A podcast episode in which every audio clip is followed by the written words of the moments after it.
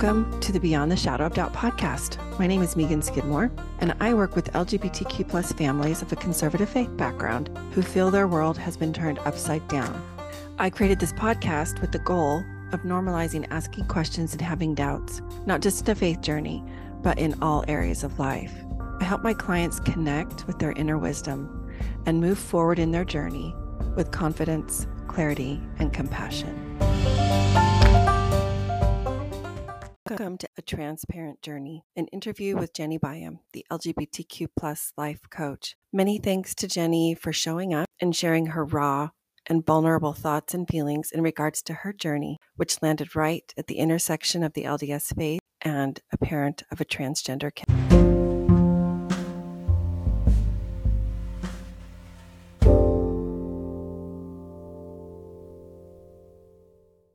Welcome, Jenny, to the podcast. I am looking forward to our chat today. Little insight into how you and I met. Jenny and I are both life coaches. We both work with LGBTQ plus families, parents and the teens and the young adults. And we are both LGBTQ plus mamas. So we have connected on many different levels. I am just grateful and pleased that you agreed to come on the podcast today. And with that, take a minute and introduce yourself. Tell us all about you. Thanks, Meagan. Okay, so I um I grew up in southern Alberta, Canada. I grew up in the church. I was baptized when I was eight. I'm the youngest of four. All of my siblings were adopted, including myself. My parents got divorced when I was 18. And so that sometimes I feel like bleeds into how I feel about things. But I love to go to church. It was a safe place for me uh, growing up as a youth. And I loved my friends, I loved the community of it. And yeah, it just, it filled me, it filled my soul. And so I got married when I was 19 in the temple and had my first child when I was 21 and kind of went from there. Um, yeah, that's, that's a, a beautiful. Yeah, that's a beautiful uh, introduction. And just for our listeners who uh, are of various faith backgrounds, when Jenny says she grew up in the church, she's referring to the LDS church, sometimes referred to as the Mormon church. So, yeah, you're a Canadian. That's I am. super fun. I can hear it in your voice. we all have weird accents. I yes, you do. They're fun though. So, you were married at 19 in an LDS temple. Mm-hmm. Shortly thereafter, had your first child. You have more than one. I do. I have actually two children that are 12 years apart. Okay. I tell people I had my oldest and my youngest and nothing in between.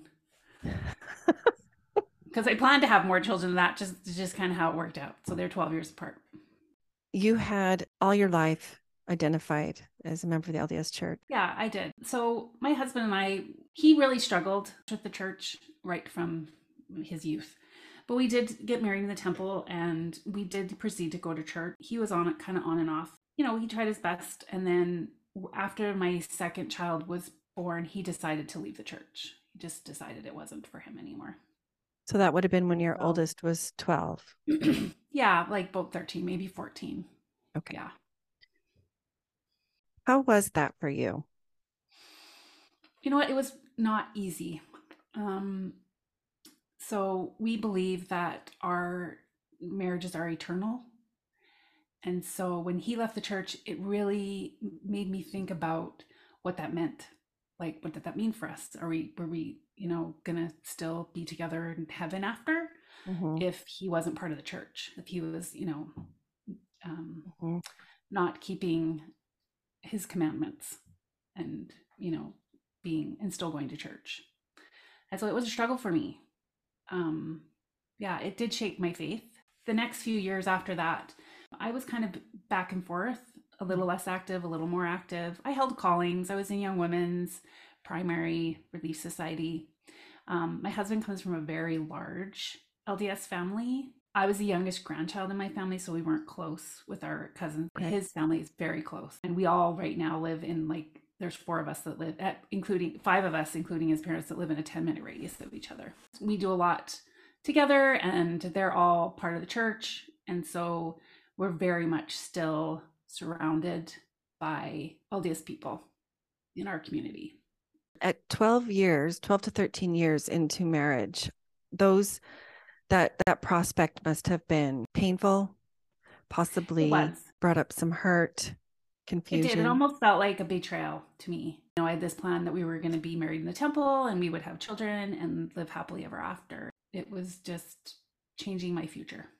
Would you say that you allowed yourself to consider the possibility of a different way of thinking at that point put you in a place where could cause further harm. Definitely don't want to do that.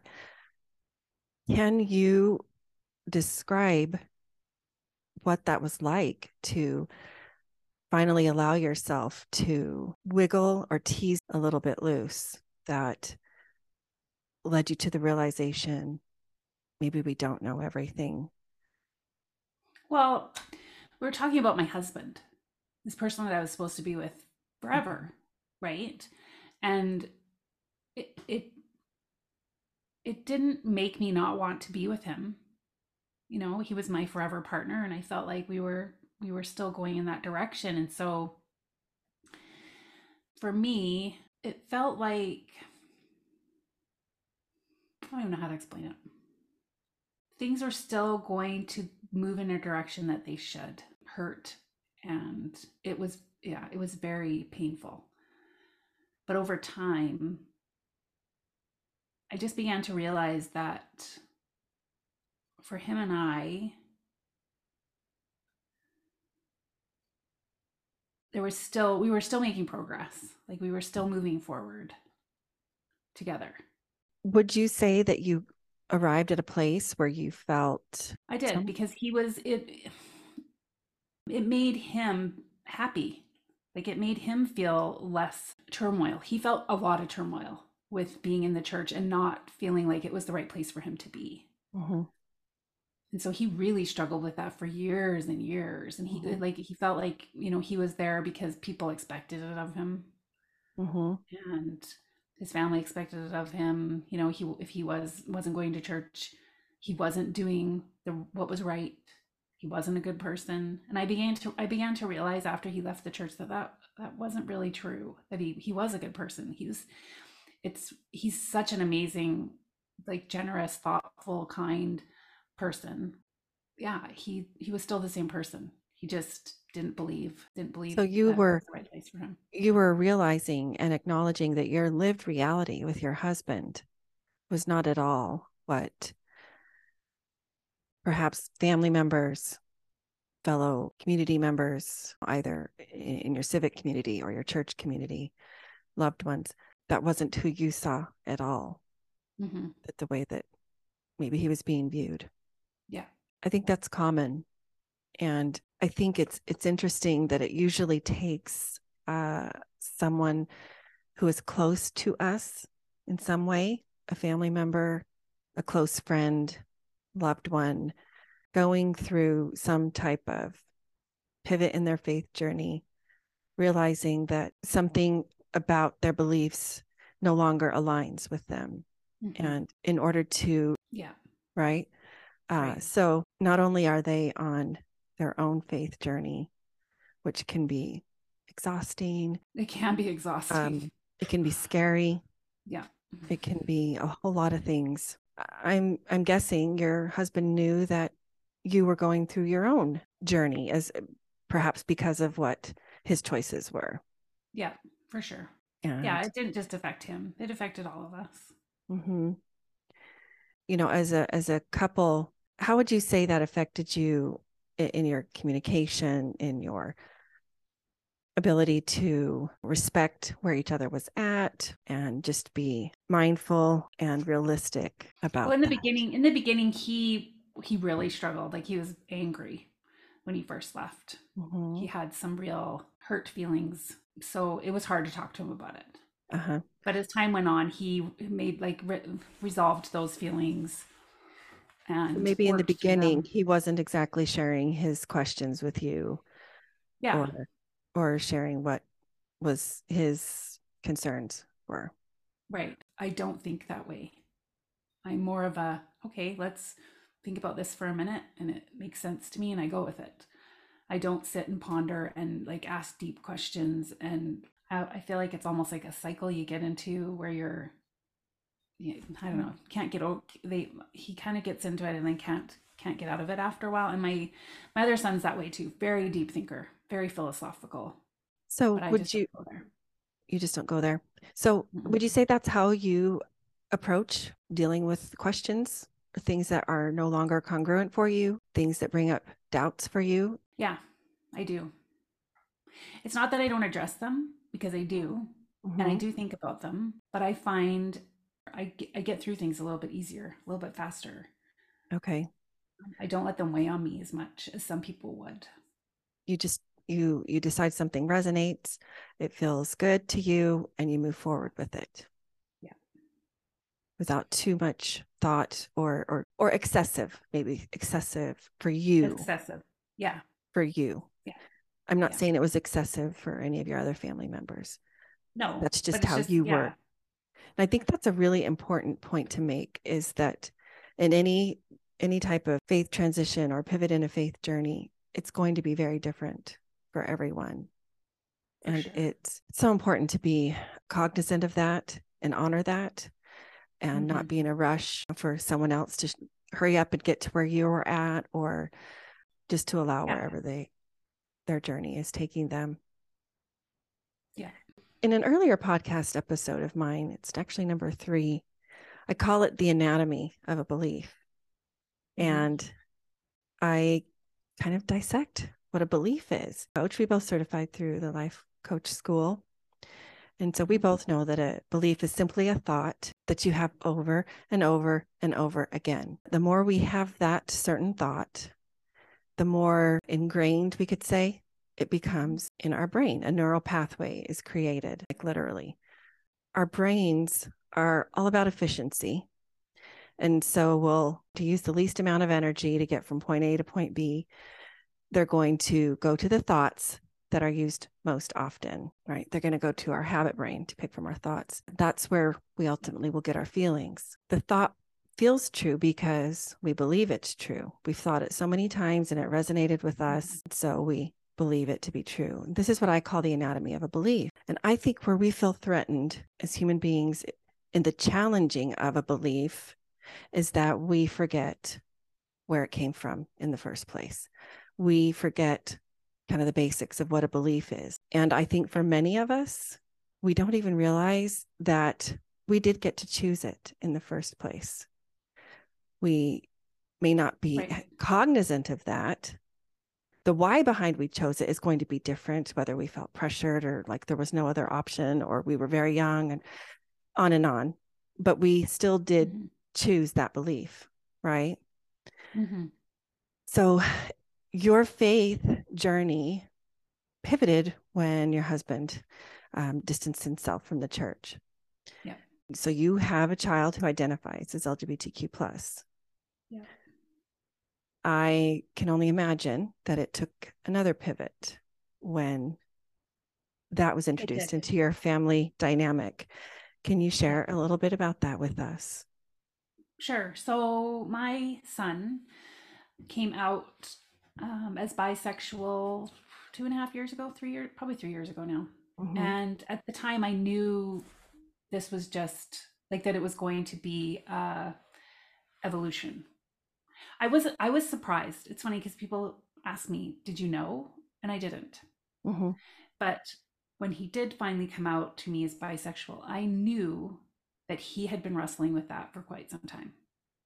Okay. Um, I'll I'll share a little story with you. He sure. had gone to the, he had gone to the temple earlier in that year, so he didn't come out until October. In February, he had gone to the temple with his cousins to do baptisms. Mm-hmm.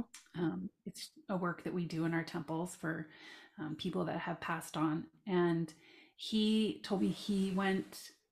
I don't know if it was in the celestial room or where it was, but he sat and prayed, Heavenly Father, um, if he was what he was feeling about himself was true because he had been questioning you know whether he was gay or whether he was bisexual and he had a sure feeling that he was in the right place and that how he was feeling was okay and that God loved him.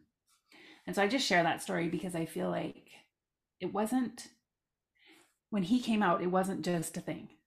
You know, a lot of people are like, oh, well, maybe it's a fad, maybe it's a phase. For him, it really wasn't. Mm-hmm. And I mm-hmm. knew he had been struggling with it and questioning it for quite some time. I love that he shared that with me. Uh-huh. It gave me peace to know that he would, you know, really ponder and pray about it. Thank you for trusting me and our listeners. That's a very mm-hmm. personal and very special experience.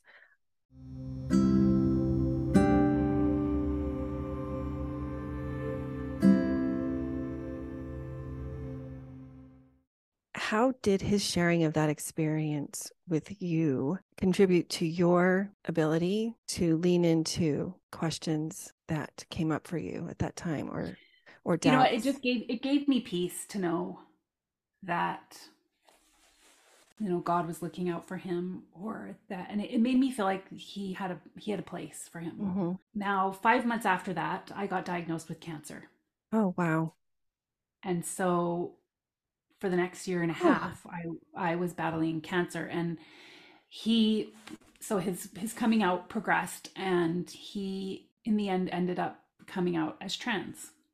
Okay. Transgender masculine. So it's funny because I talk when I talk to people, I tell them that I my cancer was a buffer. It made what not what he was going through, but it made him being LGBTQ and trans not as big a deal. It was like, okay, like this is not life or death. This mm-hmm. is who mm-hmm. you are. This is exactly where you need to be. And I can accept that because it like i said it wasn't life or death it was okay mm-hmm. you know i know i know for a lot of people they really feel like when their child comes out it's life or death like that they're you know because of what we're taught that they feel like what's going to happen in the eternities and and all of these things but mm-hmm. to me it was like no this is okay this is just okay it sounds like to me um, the cancer diagnosis was something that absolutely grounded you into the here and the now, the present moment, focusing on I have a healthy child, I have beautiful family, I have blessings, I'm here, I'm physically here to enjoy this. The rest of it, we'll figure it out. Yeah, it was exactly like that. And so for me, that's all that mattered. He was healthy. He was like, he's a great kid. He's just like a great kid. He knew who he was and he, you know, he felt, he felt okay being that person. If you feel comfortable, can you share a little bit about what it was like for you, specifically navigating the way you had been taught, right? The way you understood the policies, doctrine, you know, things by the handbook, so to speak navigating that with how you firsthand were experiencing your child. Well, when he, so he actually, at the time he was coming out, was going to church. He had great friends in Young Women's. Mm-hmm. He had a very good um, teacher in his class who was very, who was very much an ally. He's the type of kid that everybody loves. Everybody knows him. He's mm-hmm. so friendly. He's empathetic they didn't have a problem with him because they loved him. I but, love that for you. I love that. Yeah. Yeah, we had a really good experience. And our bishop actually was really good too. He he said to us if he wants to go to Young Women's, he can. If he wants to go to Young Men's, he can. Mm-hmm. And so originally it was it was pretty good. Now he decided to step back from the church because he mm-hmm. began to feel like there really wasn't a place for him mm-hmm. with just as far as being transgender. He grew up with those kids and yeah. It just got to the point where he felt like he didn't really fit in. I continued to go to church. He was okay with that. He said, Mom, I know you go to church. I know why you go to church. You go to church to feel the spirit. Mm-hmm. And you go to church because you have friends you love it. And so I continued to go. But as time went on, it got harder and harder for me to be there, mm-hmm. just knowing that there really wasn't a place for him and for others that are transgender. I, I feel that. So he changed his name legally. He Mhm. identifies as male. And I just know that the way that the church views him, it wouldn't be as the same as what he is feeling inside. Right? One thing I love about what is a consistent theme for you is how you are able to respect and honor each member of your family's journeys. That you just honored that when your child needed to step back, you understood. And there was that mutual respect. And you didn't know where your journey was going to take you at the time. You just, uh, you were in the here and the now, experiencing what was coming up. But I'm getting from you, you were really able to, or you learned to maybe stay present. So I would love to hear a little bit more about you. You mentioned that the others at in your faith community at church love your son, your child, love them unconditionally. I would love to hear a little bit more about what that was like for you. You had be open about in your faith community, whether in a classroom setting or small group outside of the actual church building or maybe just one on one? I think for the most part, I, it wasn't something I necessarily talked about, but I think everybody knew. My son, I'll tell you a funny story. My son came to church one day and it was COVID, and we had to sit out in the lobby.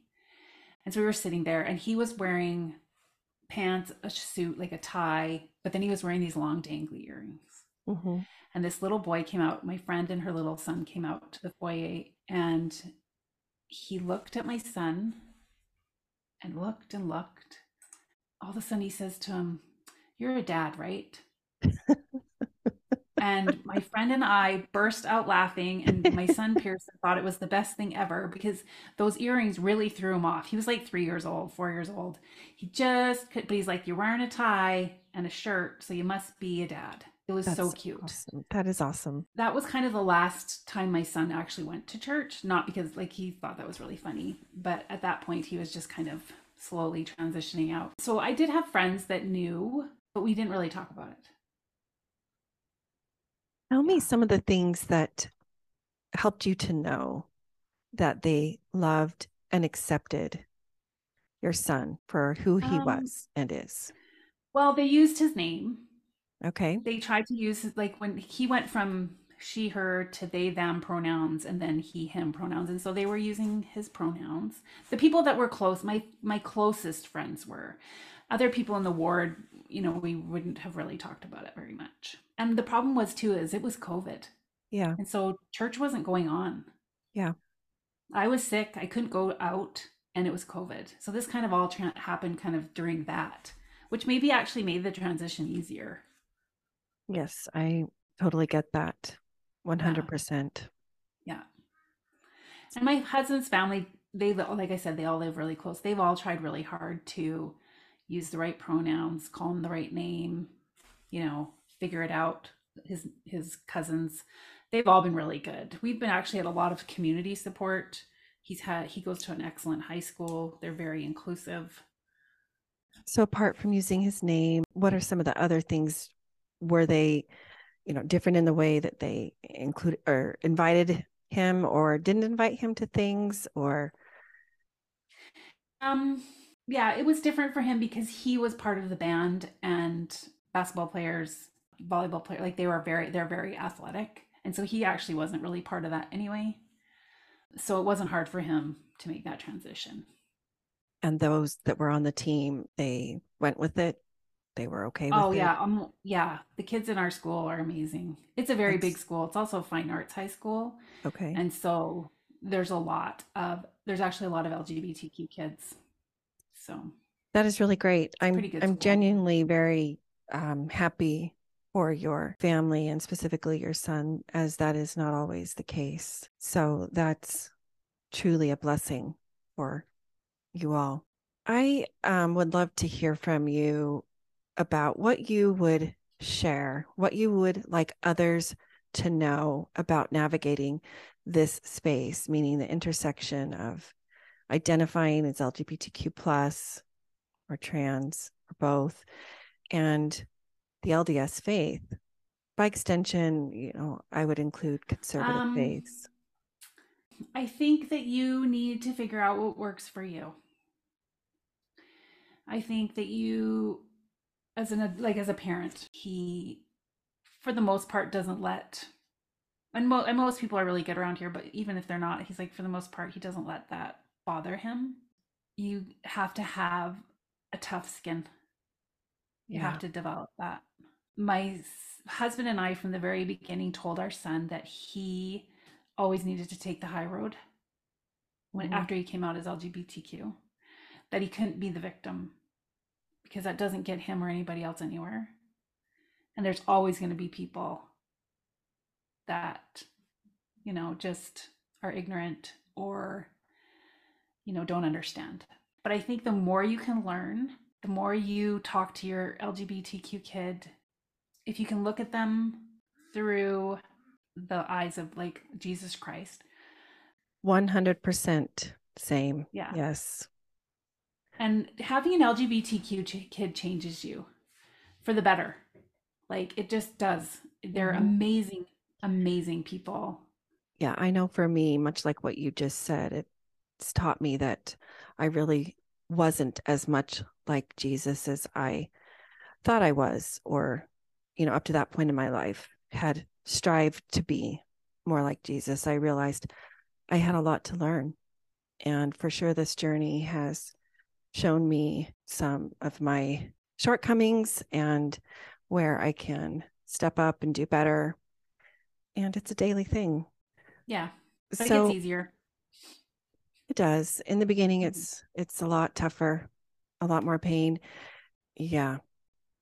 You have definitely been walking this journey with your son to be able to have that kind of an open dialogue and be able to share and give the counsel that you did and it's being secure in his identity is is very much a pro. It's a you know a blessing. And i know that there are those that are questioning or wondering about their identity not sure. And that's an okay place to be in as well. It's a process. Mm-hmm. it's not like a light switch where you flip it on or off. It's another place of learning about yourself. And just because we're talking about it more in this generation doesn't mean it didn't used to exist. It just means that we have more safe spaces in which to talk about them. No matter where your child might be now, doesn't mean that that's where they will always be. It's it's a journey, it's a process. And and growth is going to happen both for you and for them. One final question. Share with me and our listeners what does it mean to you to live beyond the shadow of doubt? I picked this title for my podcast on purpose. My reasoning behind it was is let's get past this shadow that yeah. doubt has been cast in and get rid of the shame attached to it and shed the sunlight that it's a good thing. It's a catalyst for growth. It challenges us. It helps us think in different ways and think for ourselves. I truly believe our, you know, the growth process is so paramount and important to our heavenly parents. So I've really pondered that question since you decided to, or since you asked me to come on your podcast. Awesome. And I, I've come to realize that beyond a shadow of a doubt is kind of a hard thing for me to um, believe. I was going to say there's only a few things that I I really believe beyond a shadow well believe beyond a shadow of doubt and that is I choose my children, my husband, and I believe in Jesus Christ. I love that. Um and what he stood for and how he loved and I try to emulate that every day and yeah i believe doubts are are important i i believe it's really important to look at your doubts and try to understand why you have them.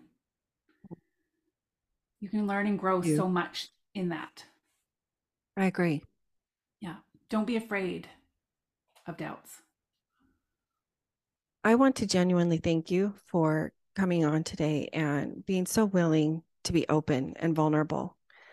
This is not an easy space, and to take it a step further and share about it in a more public way is a brave thing to do. So I I thank you and I honor you for doing that. And solidarity, mama, solidarity. Thank you, Meagan. I appreciate it. So just for funsies, I have a few questions that I always ask my my guests.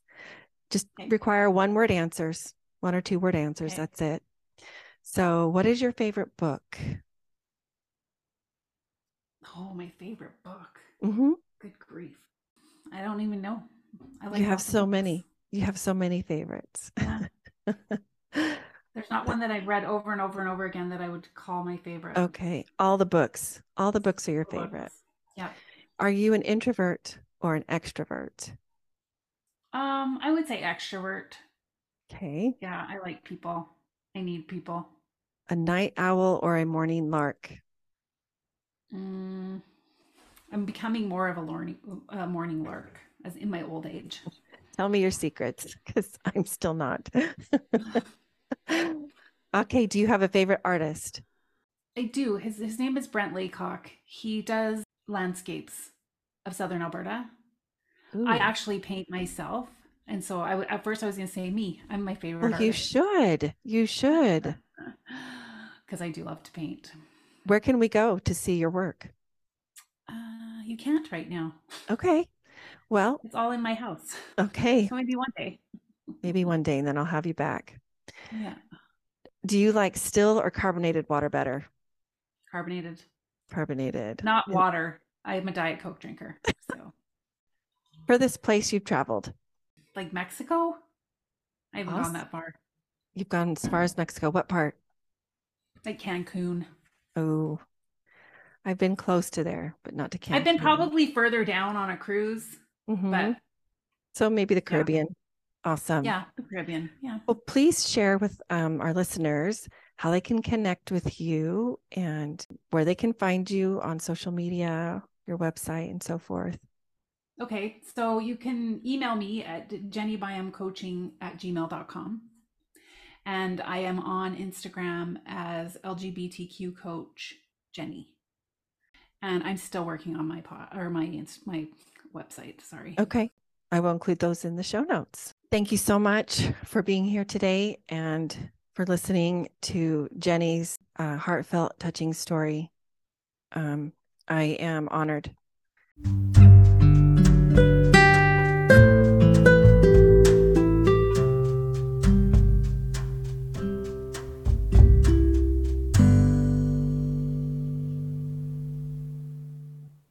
If you haven't heard already, come join me in Hopeful Spaces. It is a Dallas Hope Charities component of Hopeful Discussions, which is sponsored by Mercedes Benz Financial Services USA. Hopeful Spaces is a monthly parent support group facilitated by Meagan Skidmore Coaching. To join is free. Please send an email to chc at dallashopecharities.org.